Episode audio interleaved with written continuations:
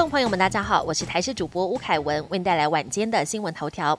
台湾本土确诊数今天再度回归两万多例，由于放宽边境，再加上国际疫情升温，境外移入个案数也持续增加。不过，中重症和死亡个案都创两个月来新低。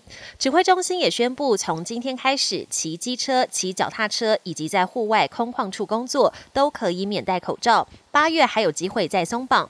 另外，下周一也开放六类外籍人士可以申请入境，但不包含大陆与港澳人士。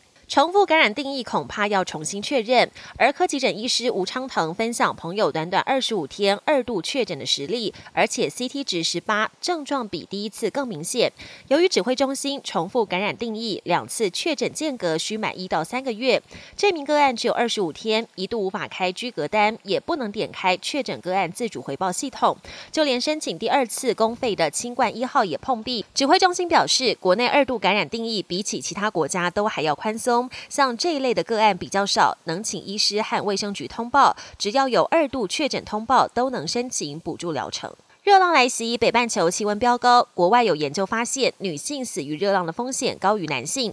以相同年龄来看，女性比男性高出百分之十五。国内医师表示，热伤害致死与性别之间的关联还没有定论，但推测可能与生理构造、排汗量以及荷尔蒙变化有关。国际焦点：南韩统一教前会长郭定焕今天召开记者会。郭定焕先前担任统一教南韩总部会长，在教会中地位仅次领袖韩鹤子。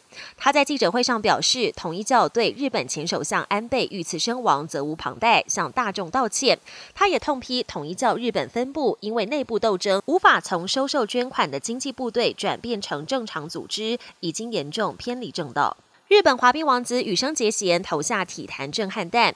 羽生结弦十九号下午召开记者会，一开头就宣布永久退出第一线竞技比赛，也就是说，他不会再站上花式滑冰赛场，将转攻冰上表演等商业演出活动，等于宣告选手生涯画上句点。